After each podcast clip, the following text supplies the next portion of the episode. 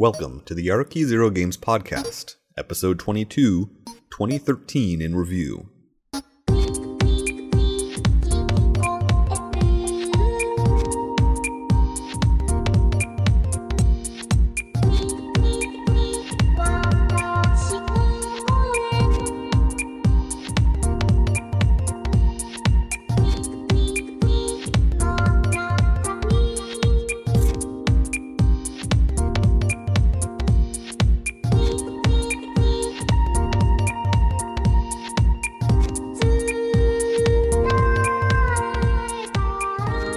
So it has been a little over two years since I last did a proper RPG podcast. And not terribly thrilled about that, but a lot has been going on. A lot.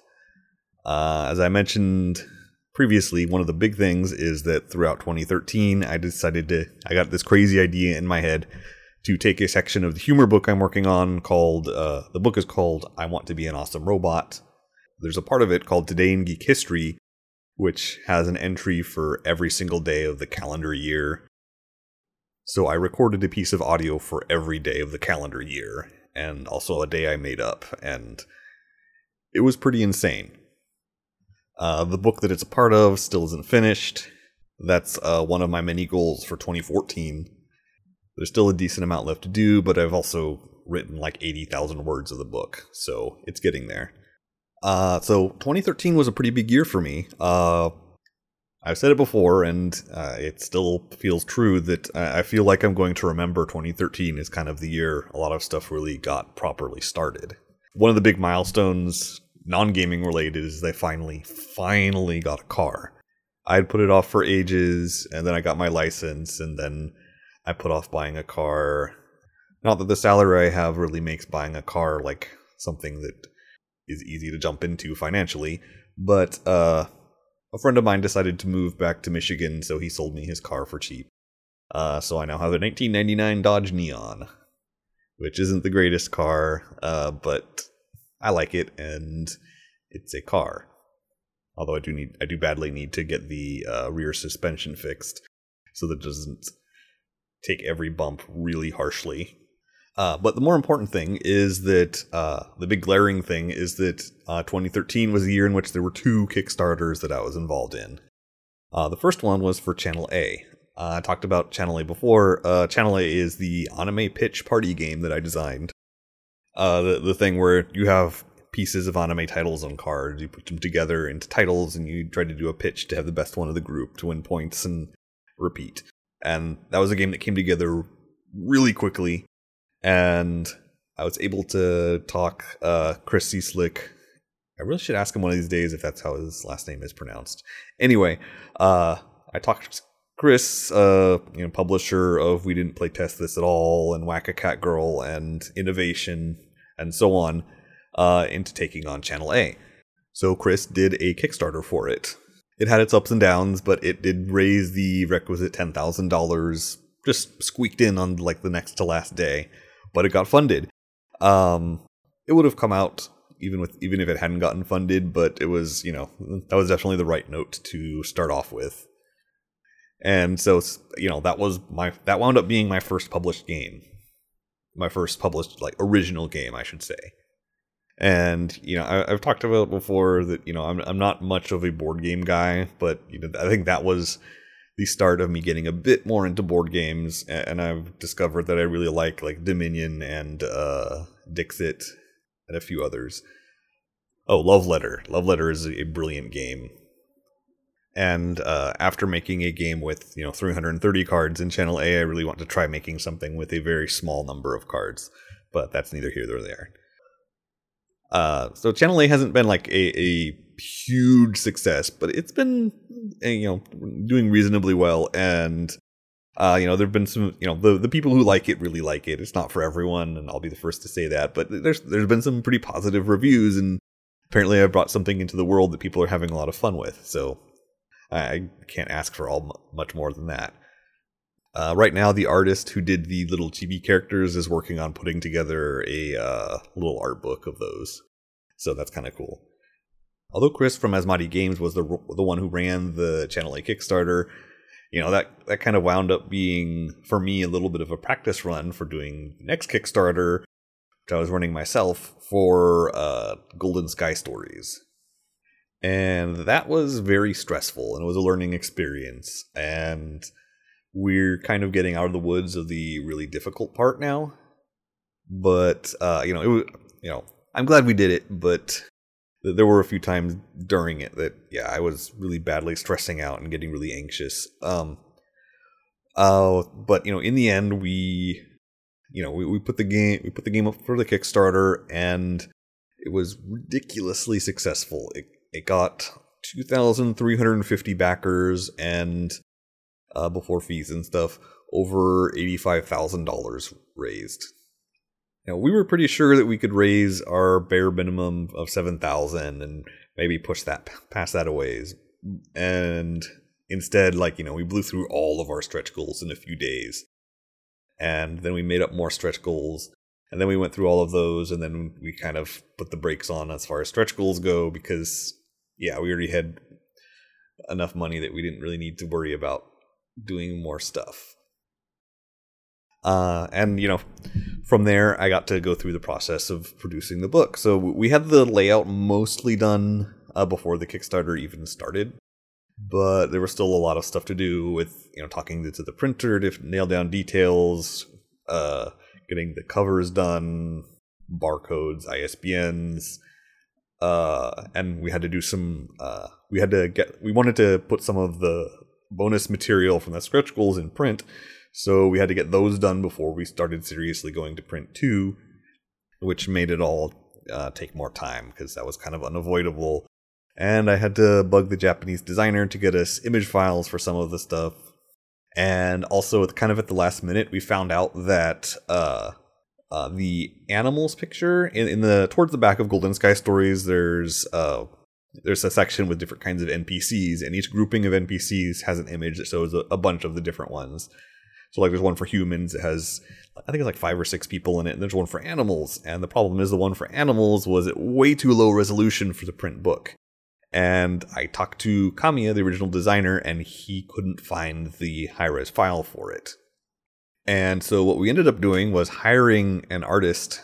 Uh, his name is Honoel Ibardolaza, I believe. Uh, he, he lives in the Philippines, and he is amazing. Uh, and he basically duplicated the image pretty much perfectly at high enough resolution and pretty much saved the day on that front. So, yeah. Uh, as I'm recording this, uh, the, the books have all been printed, and uh, all except for the special hardcover books are now at the warehouse. Uh, we what we ended up doing was, you know, because we had 1,600 parcels that needed to be put together and shipped out to people, uh, we just could not handle that on our own. Uh, but we were we were sufficiently flush with cash that we didn't have to worry about getting too expensive. So we hired a, a fulfillment service. Uh, there's a few different ones out there, and like it's one of those things that's really useful if you need it and no one talks about. Uh, but uh, in particular, we were looking at a few options, and uh, I had gotten acquainted with Brad Talton from Level 99 Games.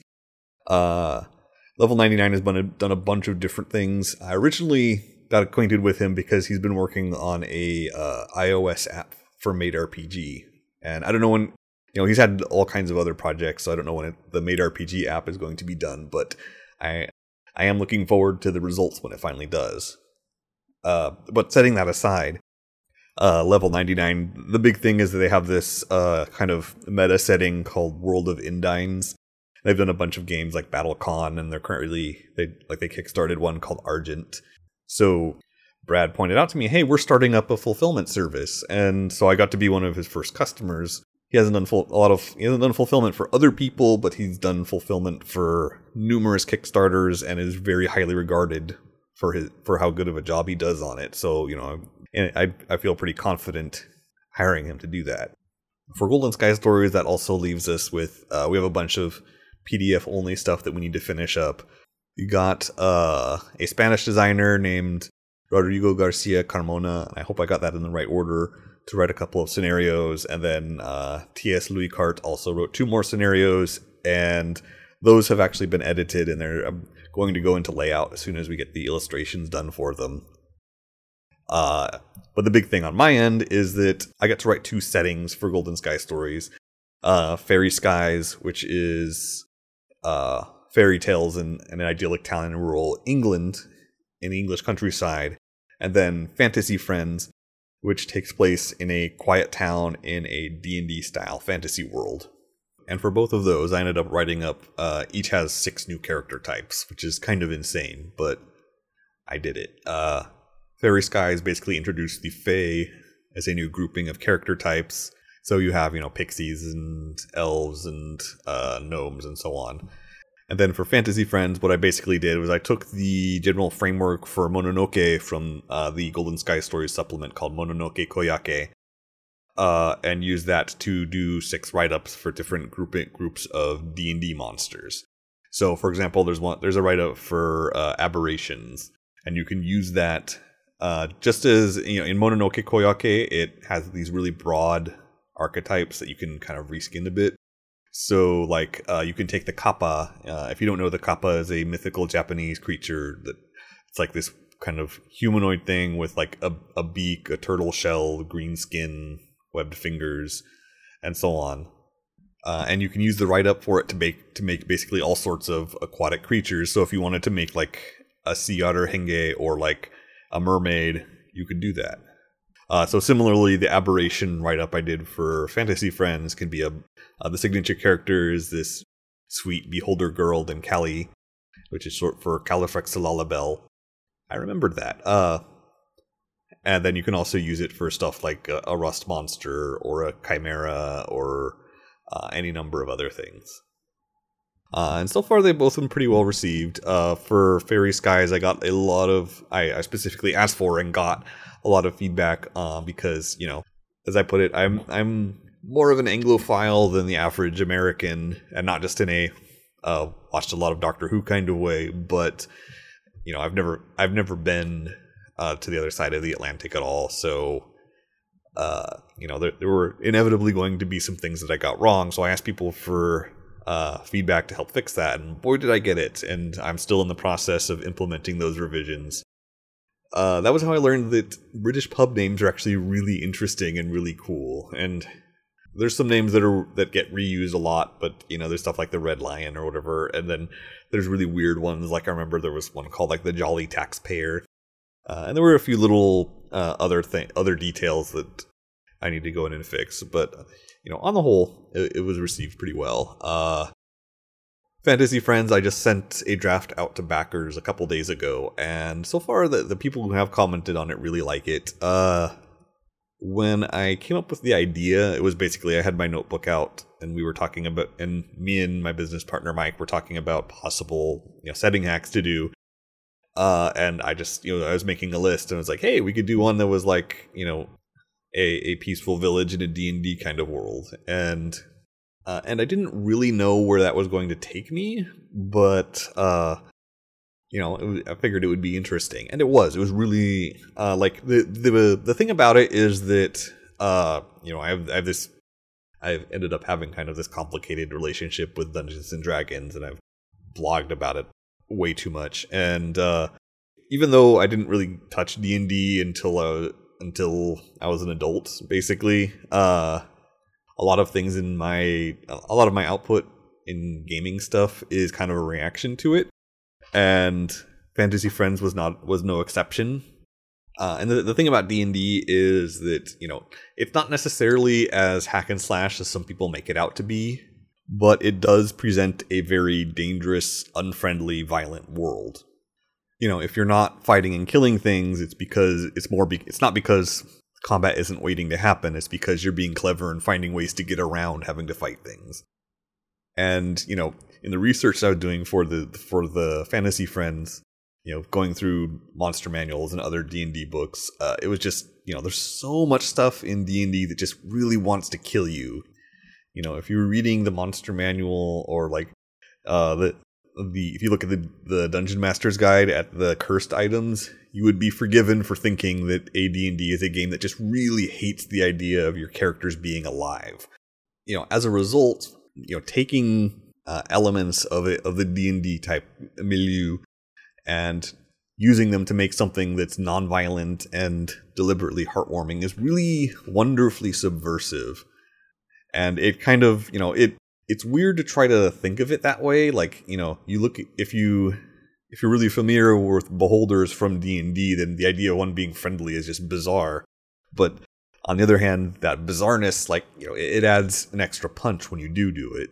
And having them be friendly also, like, uh, it, it invites you to it invites you to stop and think about things that D&D usually kind of lets you totally gloss over.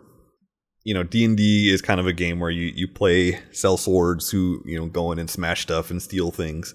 And it kind of avoids letting you it avoids inviting you to think about the other creatures that are you're opposing all that much.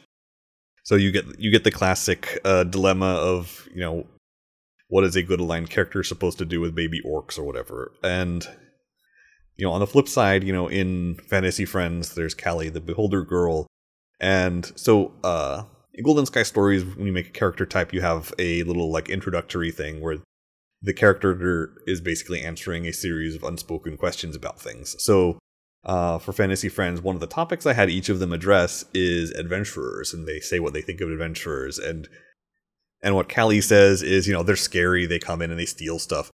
Oh, but if any come, don't worry, I'll protect you. And I, that is still my favorite line from the entire book because it so perfectly it puts you in her in her shoes when you would normally, you know, you would be the guy trying to kill the beholder, or at the very least, trying hoping not to be zapped by the beholder. Uh, and you know, did, there's some other interesting things in the book. Uh, the the big thing is that I added magic items as an element, uh, the idea being that they can be a major story element that characters can get in trouble with, just as you would put in, you know, a more mundane MacGuffin like a soccer ball or whatever, or an NPC like an animal or a local god or whatever. You could have magic items, and it's been really interesting trying to figure out those because, you know, in in D and D there's a lot of magic items, but there's a lot that are it's, it's hard to come up with magic items out of D&D that, you know, aren't aren't for combat that do interesting things and potentially have drawbacks that aren't completely terrible. Uh, so I, one of the things I did was I got a hold of uh, for AD&D Second Edition. They came out with a series of books called uh, Encyclopedia Magica, and Encyclopedia Magica is kind of ridiculous just because like they decided to make a collection of every magic item from D&D up until then and the result is four books that are 400 pages each. And I think they would. I've only gotten through the first one, uh, and that had like 1,400 magic items. So you're talking about close to 6,000 in all. But the good thing about that is it includes all of the really weird random ones that they wouldn't normally put into you know a core rulebook. Which is how I got the idea for like you know a a, a magical teddy bear that protects you while you sleep, uh, which I gave a drawback that you know, in the in the Golden Sky Stories version, I gave it a drawback basically that you don't want to let it go because it, it mad you know the idea is that some sorceress made it for her daughter and gave it to her and it has like a little a minor magical compulsion to hold on to it so that she'll still have it with the protection when she's sleeping. It's very silly but very cute and yeah. Uh, so anyway point being you know the it's going to take a little while before we can completely finish up all of the Golden Sky Stories stuff, but we've got a good chunk of it done, and more importantly, we've got the pivotal, uh, the part where we we manufacture and ship out physical product is nearly done, and you know that's the part that has been took the most work and has been causing me the most stress. So I will be really glad when it's all over. Uh, but you know, there's still a bunch of PDF stuff that we need to finish, and one of and one of my goals for 2014 is to have that all completely taken care of. But we'll see. All right. Well, anyway, uh, those were the two biggest things by far, but uh, there's still plenty of other things that went on. Um, another one that kind of dovetailed from Golden Sky Stories is that uh, David J. Prokopetz is, uh, he's a I know he's amongst other things, he's a big poster on RPGNet, but uh, he started up a, a, publishing company called Penguin King Games, and their first uh, project is this, is this adorable a game called Costume Fairy Adventures. And uh, David approached me and asked me if I'd be interested in writing a playset for it. Uh, playsets in Costume Fairy Adventures. Uh, it, it, it's basically a scenario, but it, it's kind of like they call it a playset because it kind of veers towards being sort of a little like playground for the characters to run rampant over more than a scenario that's meant to have necessarily have a story per se. Uh, so I've been working on one called Friday Nights, Nights with a K, because it's uh, where your little fairies get thrown into a house where there's a D&D game going on, or Monsters and Manticores, as I call it in the in the silly parody. Costume Fairy Adventures uh, squeaked past its uh, funding goal and got to its first stretch goal, which is Friday nights. So now I need to kind of kick into high gear as I'm recording this to uh, get that done, and we're already uh, getting together like art specs and stuff. So that's really exciting. Uh, but anyway, uh, rewinding a bit, uh, around January, I think, I finished and self published Yaruki Zero Collected Thoughts on Role Playing Games. Uh, and the idea was basically that I took a bunch of the essays and I took a bunch of blog posts, uh, the better, what I felt were the better ones, and then I ended up you know, revising them hugely and adding a bunch of other material and stuff and basically putting it into a book. It was about, think, 120 pages in all, something like 60,000 words. It was very deliberately like a vanities publishing kind of thing, you know, and it was kind of aimed specifically at people who are already, you know, the, the few people who are already really big on my blog and for whatever reason wanted to read more. And, you know, it sold a few dozen copies, uh, paid for a few lunches um, but more importantly, I mean, the, the the real practical goal of it was to learn how to do self publishing. So you know, I, I put it on Lulu and CreateSpace and DriveThruRPG in and Kindle and so on. So it's in you know every ebook and it's in every ebook and print on demand format possible. And there was a lot of flailing around trying to get all that done. I wrote a very long blog post about it um, long story short, making ebooks in the regular, not in PDF, but in the regular ebook formats is a huge pain. Like it, it's kind of amazing how bad they managed to make that process. Uh, but meanwhile, uh, doing print on demand is surprisingly easy. Uh, you, it's basically a matter of you know you make a PDF of the interior of the book, and you make a uh, depending on the depending on the printing service either a PDF or like an image file of the cover that fits the specifications, upload it, have them print a test copy, approve it, and it's up for sale. And this was also how I kind of discovered Amazon's CreateSpace service, which uh, not everyone likes CreateSpace, but I personally like it a lot.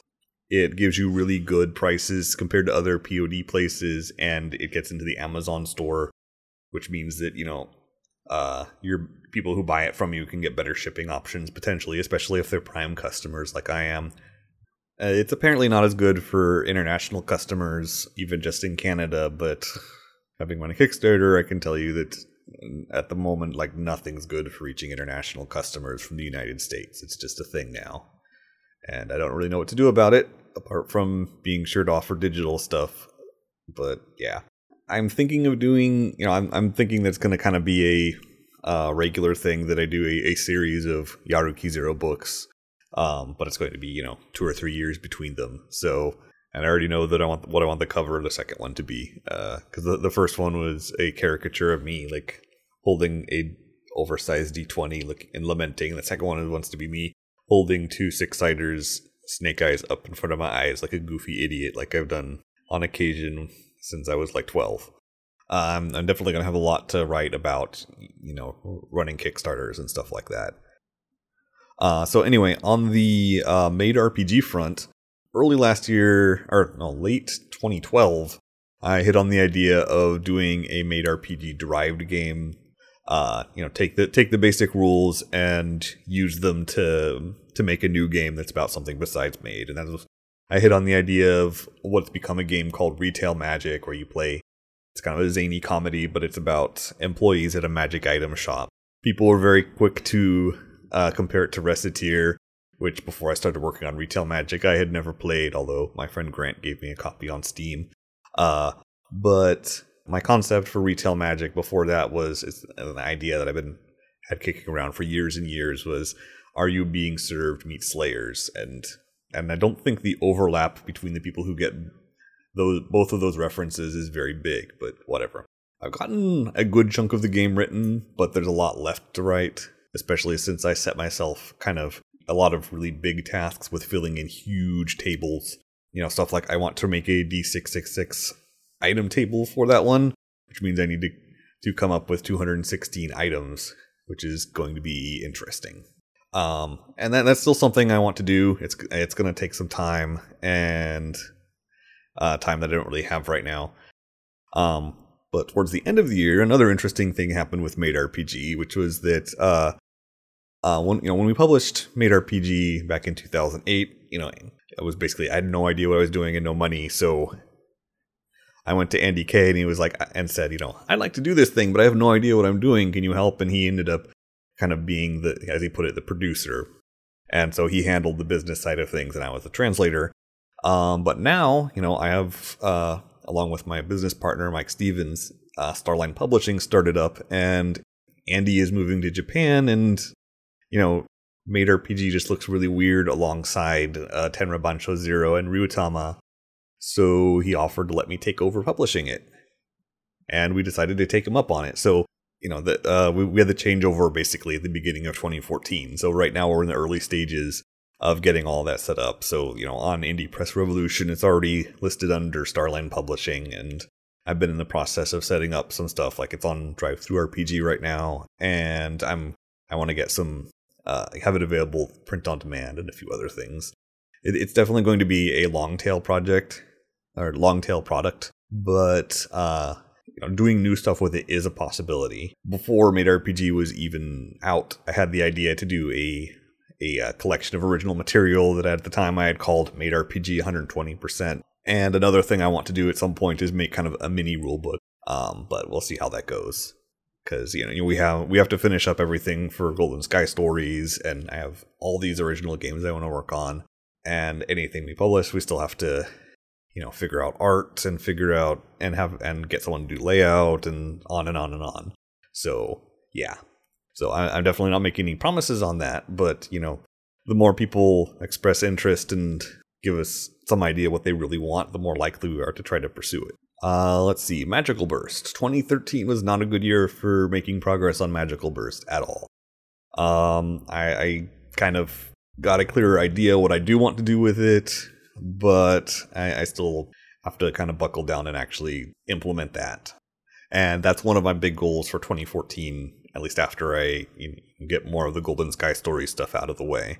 I mentioned in a blog post, but uh, I was very lucky to be able to see the third Madoka Magica movie in theaters. Uh, they, they did a series of three movies. The first two were basically retellings, very largely unmodified retellings of the TV series. They basically upped the animation even more, and like there were a handful of scenes that they took a little bit of a different approach visually, but they were basically the same. Uh, whereas the third movie, they was the first time they told a completely original story with those characters in the anime. And Madoka is a hard series to talk about without giving to even explain the concept adequately without giving spoilers. And plus, there's a lot of people who are going to want to see it, so I'm not going to talk about it too much.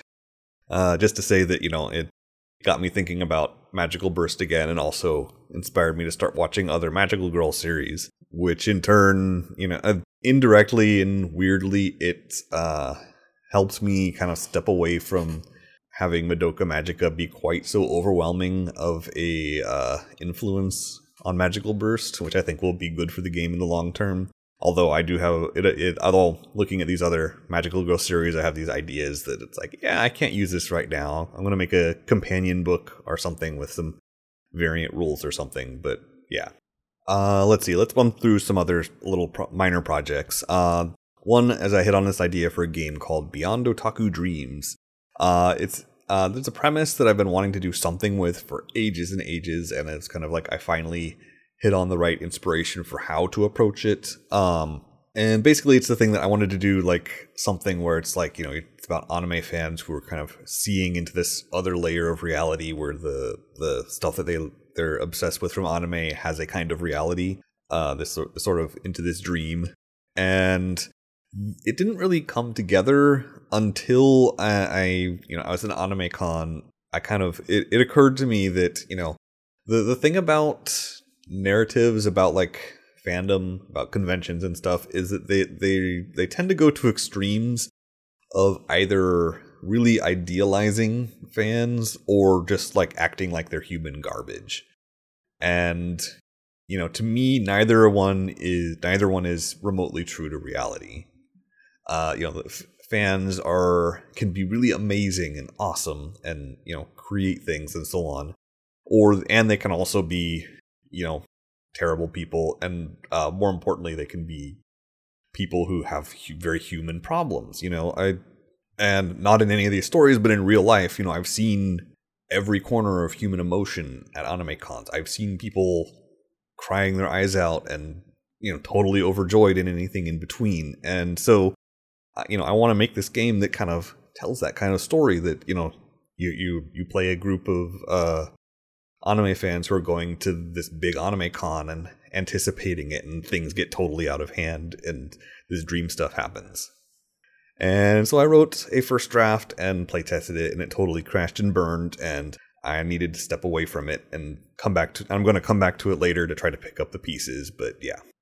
Um, another thing that worth talking about is uh, so, uh, you know, I think it was last year or 2012. Like, uh, the Evil Hat guys did their Kickstarter for Fate Core, and it was a ridiculous smash hit success. And you know, I had pledged just like at the ten dollar PDF level and hadn't really thought much about it.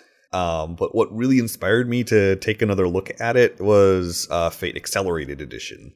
Uh, so the, the thing with Fate is that you know it has tended to, for whatever reason, like it's a system with really simple core ideas that can fit on like one page, and then for some reason every Fate based game was like this giant 300 to 500 page brick, and it's kind of like to me, you know, there, there's this really slick, simple rules light game lurking somewhere inside Fate. And, you know, that was, you know, and I, I when I made my game Adventures of the Space Patrol, I tried to kind of pare down Fate to what I felt were the bare essentials of it. Um, and then they came out with Fate Accelerated Edition, and I realized they had done what I wanted to do with it, and much more smoothly and more refined. So uh, I already made a new version of Adventures of the Space Patrol that you know uses big chunks of uh, Fate Accelerated Edition since it's you know OGL and Creative Commons.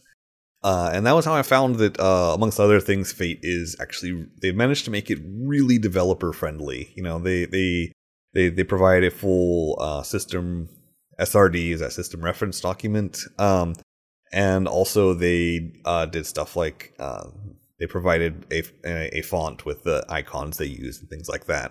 Uh, and since then, I've been in the process of uh, reading Fate Core and some of the books for it, like the System Toolkit and so on. Uh, and one thing I did that was uh, messing around that I need to really do something more with at some point is uh, I got the Star Wars Edge of the Empire beginner game.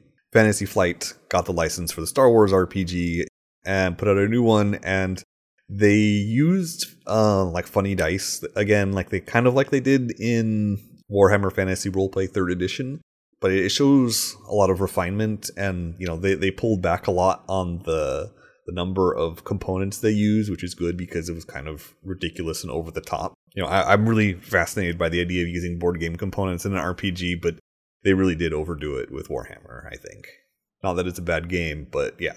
But so what I what I've been thinking about for a while now is making a set of generic dice along those lines you know, because the you know the the Star Wars dice, are you know they have special Star Wars symbols, and the Warhammer ones have you know hammers representing successes, and the Star of Sigmar, and so on. Um, Comet of Sigmar. Anyway, um, so I wanted to make a generic one, so I came up with a thing I called Destiny dice, and due to limitations and so on, I I basically I designed them around something that I could get made through the game crafter, which means basically getting blank dice and stickers in, diff- in particular colors. So, you know, this is set with six different kinds of dice, not unlike the Edge of the Empire set.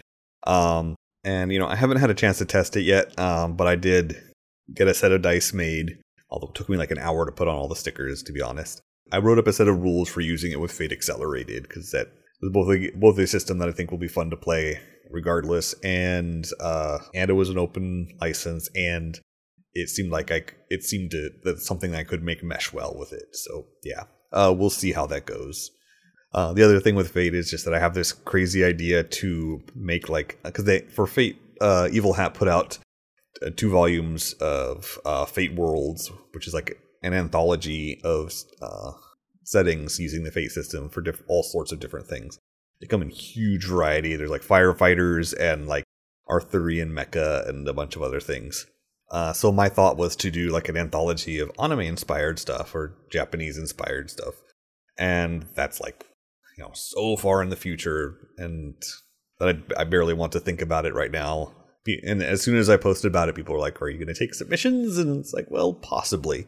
It's it's far enough in the future that it's hard to tell. And I have so many neat ideas for anime inspired things from you know a, a decade or more that I could probably fill up the whole book myself, but on the other hand, that would be a lot of work. Um, but uh, you know, I want to do stuff like uh, Full Metal President, inspired by Metal Wolf Chaos, where you you have the president and his cabinet getting in their power suits to fight for America or something, um, and a bunch of others. Anyway, uh, so what else? Uh, I think it's worth mentioning that 2013 was a pretty great year for uh, Japanese RPGs coming to the West. Obviously, you know, Golden Sky Stories um, I believe it was in 2013 that Tenra Bansho Zero went out to people. Um, they just sent out a a bare bones draft, but uh, Ryutama had its Kickstarter, and also uh, totally out of nowhere, caught us by surprise. Uh, Very Blue Amusement put out uh, Double Cross. Double Cross is a really fascinating game.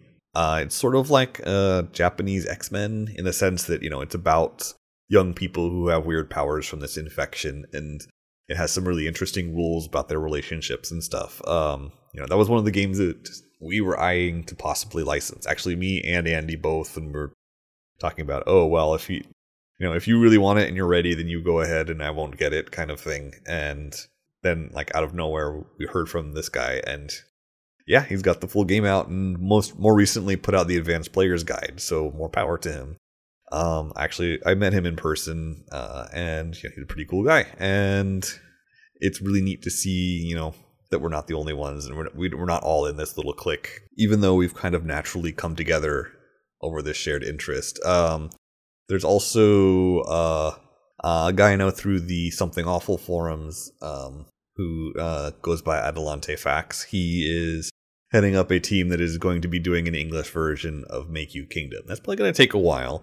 Uh, it's uh, there's a lot to translate and so on, and um, but you know, it's looking really cool that that game is going to come out. That's another one that we were we were seriously considering licensing, but on the other hand, it was something that I wasn't necessarily looking forward to the sheer amount of work that would go into publishing it. So I hope that it comes out soon because it is a really amazing game, and I really want more people to be able to try it. Uh, 2013 also wound up being another year where D&D wasn't being actively published, which is really weird, but I I don't even know what to think or say about that. But um anyway, it also wasn't a great year for me for getting in actual gaming. Some, but not nearly as much as I would like. Uh my I I generally have two game groups. Uh one was basically turned into the D&D group. We play the heck out of 4E and just we kind of fell off the wagon for that. We've been trying to to get back into it, but it's been really hard to schedule games. And then the other group, uh, the, the hippie indie group or whatever you want to call it, we played we played a bit. We played some uh, Golden Sky stories. We that that was the group that I tried out the Star Wars Edge of Empire game with. Or if it was in 2013 or 2012 that we did a good amount of playtesting of uh, Dragon World, my Apocalypse World hack for 90s comedy fantasy anime. It also didn't help that the holiday season wound up being unusually disruptive, and a bunch of my friends were out of town and stuff. So hopefully, we'll be getting back into proper gaming soon, and which is a, which is good because one, I want to game more, and two, I'm gonna have a ton of things that I need to play test. So then I'm gonna be harassing people about that soon. Anyway, that rather messily sums up my 2013. So I'm gonna call a halt here and say what I usually say to sign off, which is thank you for listening, and I hope to be heard by you again soon.